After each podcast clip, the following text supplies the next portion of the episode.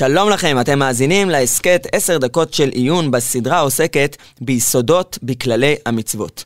עסקנו בהרחבה בשיטה הסוברת שמצוות צריכות כוונה שגם נפסקה להלכה בשולחן ערוך. הפעם נעסוק בשאלה הנוגעת לשיטה שמצוות לא צריכות כוונה, שכמותה פסקו גם חלק מהראשונים, ונראה להלן שיש לה גם השלכות מעשיות.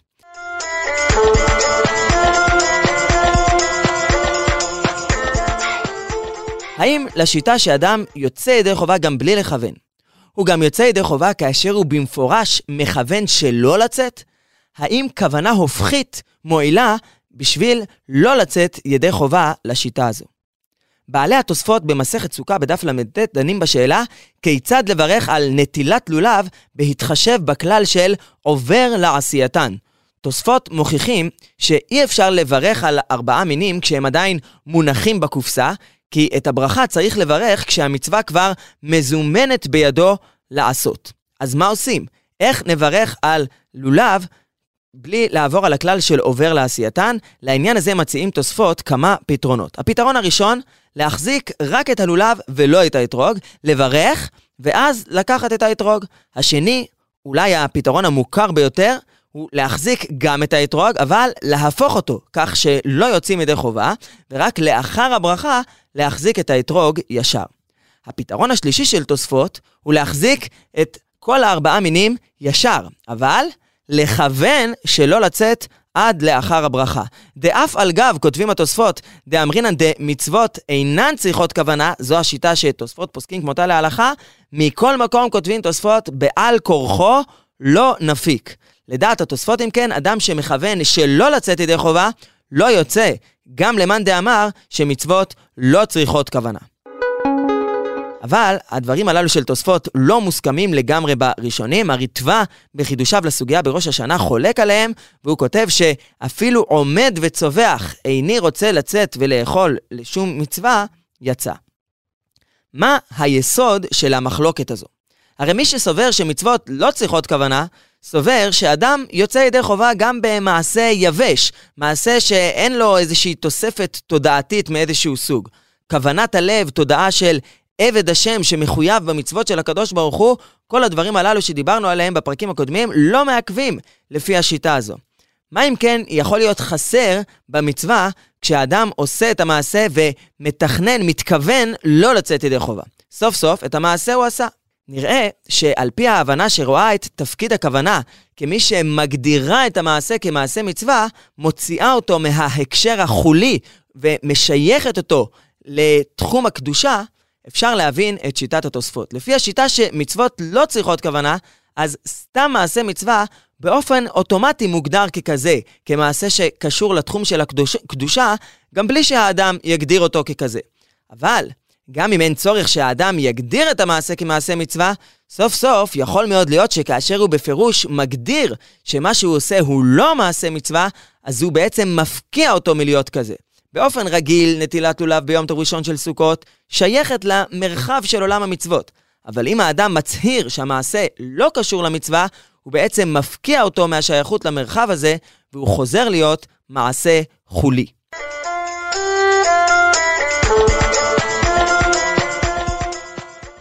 על רקע זה נחזור לדון בפסק של השולחן ערוך בהלכות ספירת העומר שדנו בו בפרק הקודם.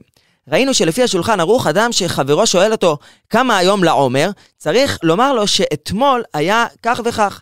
אבל אם הוא יאמר לו כמה היום, הוא לא יוכל לחזור ולספור בברכה.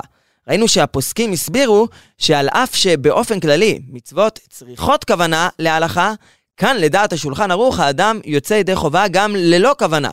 או בגלל שבמצוות דה רבנן אין צורך בכוונה, או שלגבי ברכות אנחנו מחמירים שמצוות לא צריכות כוונה, כי ספק ברכות להקל. אבל התז במקום טוען שלמרות זאת, דברי השולחן ערוך קשים. גם לשיטה שמצוות לא צריכות כוונה, טוען התז, לא יצא ידי חובה האדם הזה שענה לחברו כמה היום לעומר. כי במצב כזה הוא דומה למי שמתכוון שלא לצאת.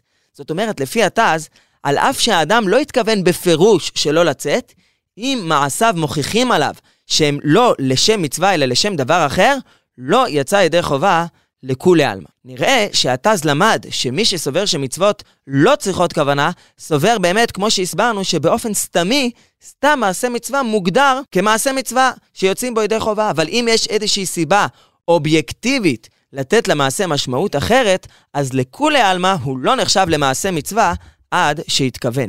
לכן לפי התז, לא צריך דווקא כוונה הופכית כדי לא לצאת, אלא מספיק שהמציאות תוכיח על משמעות המעשה כמעשה שהוא לא מעשה מצווה. התז מעלה השלכה נוספת לעמדה הזו שלו, שמובאת גם במשנה ברורה בסימן ס', היא ביחס למי שמברך ברכת המזון או ברכות אחרות עם ילדים קטנים כדי ללמד אותם, לחנך. האם במקרה שאדם אכל סעודה, ואחר כך הוא עוזר לילד שלו לברך ברכת המזון לפני שהוא מברך בעצמו. האם הוא יוצא ידי חובה גם בלי כוונה, לפי השיטה שמצוות לא צריכות כוונה? ומה אם הוא מחנך אותו לברך ברכות אחרות? זו שאלה מעשית, כיוון שראינו שלגבי ברכות, יש פוסקים שחוששים לשיטות שמצוות לא צריכות כוונה, בגלל הכלל של ספק ברכות להקל. אבל לפי התז, במקרה כזה, לפי כולם האדם עדיין חייב לברך בעצמו שוב, כי מעשיו מוכיחים עליו שהמשמעות שלהם היא לא בשביל לצאת ידי חובת המצווה, אלא בשביל ללמד את הילד הקטן, ובמקרה כזה הוא לא יוצא, לפי התז, גם אם הוא לא כיוון בפועל שלא לצאת. כאמור, שיטת הריטב"א היא שגם כוונה הופכית מפורשת לא מועילה. ייתכן שלפי הריטב"א, הדיון האם מצוות צריכות כוונה או לא, היסוד שלו הוא בטיב הקשר שבין האדם לבין המעשה.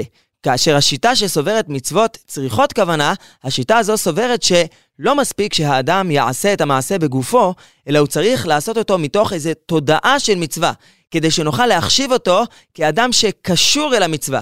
רק באופן כזה, המצווה נזקפת לזכותו. לעומת זאת, מי שסובר שמצוות לא צריכות כוונה, הוא סובר שהקשר בין האדם לבין המעשה נקבע רק על פי השאלה המציאותית, המדד המציאותי בלבד. עשית את המעשה או לא עשית? אין משמעות לשאלה האם האדם עשה אותו לשם מצווה או לא.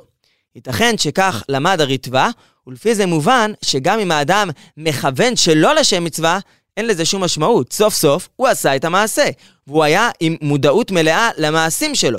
זה שהכוונה שלו היא לשם מצווה או שלא לשם מצווה, זה לא מעלה ולא מוריד לפי הריטב"א. כמובן, גם לעמדה הזו מסתבר שהכוונה לשם מצווה היא טובה, חשובה בהקשרים רוחניים של עבודת השם, אבל היא לא הכרחית ביחס לרף המינימלי שנדרש בשביל לצאת ידי חובה. מחלוקת הריטב"א והתוספות, כמו גם מחלוקות אחרות שעסקנו בהן במהלך הסדרה, עשויה לשקף תפיסות עומק שונות בנוגע למהותן של המצוות. האם ייתכן שהאדם הוא זה שיקבע ויגדיר האם אופיו של המעשה כמעשה מצווה? האם הוא קדוש? האם למעשה המצווה עצמו יש ערך במציאות? האם לשם כך המצ... המצוות נועדו לחולל איזשהו שינוי במציאות? או שהמשמעות העיקרית של המצוות היא ביחס לעולם הרוחני הפנימי של האדם.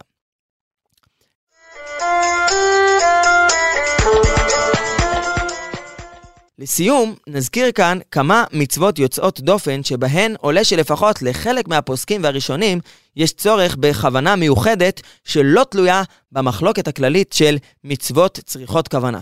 כך כמובן בתפילה, שם הכוונה היא אחד הדברים שמהווים את הבסיס לעמידה של האדם לפני השם, לחלק מהראשונים מהפוסקים, כך גם בקריאת שמע, שהכוונה בפסוק הראשון לחלק מהשיטות מעכבת, כי עצם המצווה היא לקבל עול מלכות שמיים, שזו פעולה שקשורה לתודעה, לכוונת הלב.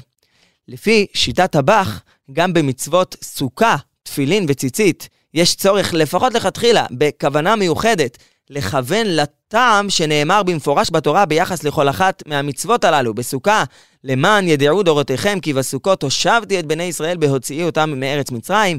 בציצית, למען תזכרו ועשיתם את כל מצוותיי. ובתפילין, למען תהיה תורת אדוני בפיך. אבל חידוש גדול יש בדברי רבנו יונה במסכת ברכות בסוגיה שקשורה לדיני ברכות הנהנין.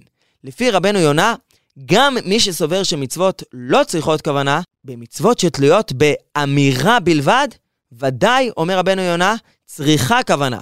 שהאמירה היא בלב, וכשאינו מכוון באמירה ואינו עושה מעשה, נמצא כמי שלא עשה שום דבר מהמצוות.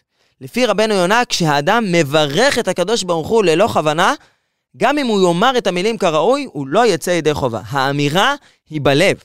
הטענה הזו לכאורה נסתרת מסוגיות מפורשות שדנות בשאלה האם יש צורך בכוונה בקריאת שמע, בקריאת מגילה, ותולות את זה במחלוקת הכללית אם מצוות צריכות כוונה או לא, הרי גם המצוות הללו נעשות באמירה בלבד.